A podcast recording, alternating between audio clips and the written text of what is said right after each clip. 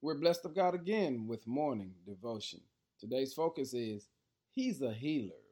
Exodus 15 and 26 says, He said, If you will listen carefully to the voice of the Lord your God and do what is right in His sight, obeying His commands and keeping all His decrees, then I will not make you suffer any of the diseases I sent on the Egyptians, for I am the Lord who heals you.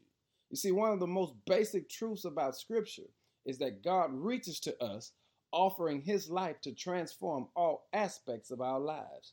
You see, salvation is God's rescuing of the entire person, but His healing completes the repair of that person.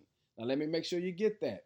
Because what good would it do for God to save us and not heal us? So God says, listen, there's some sicknesses going on in this world.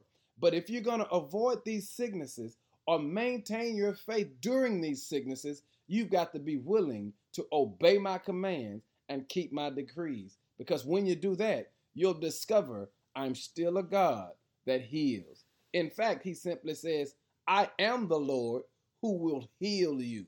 And family, I need you to be mindful of this today because even if you're facing a health challenge or a health scare, God tells us, I am the Lord who heals you.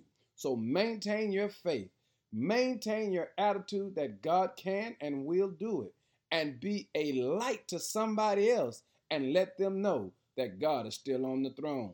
Why? Because He told us He's a healer.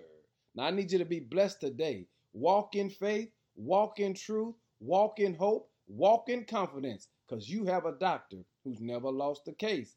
Be blessed today and remember, He's a healer. In Jesus' name, amen.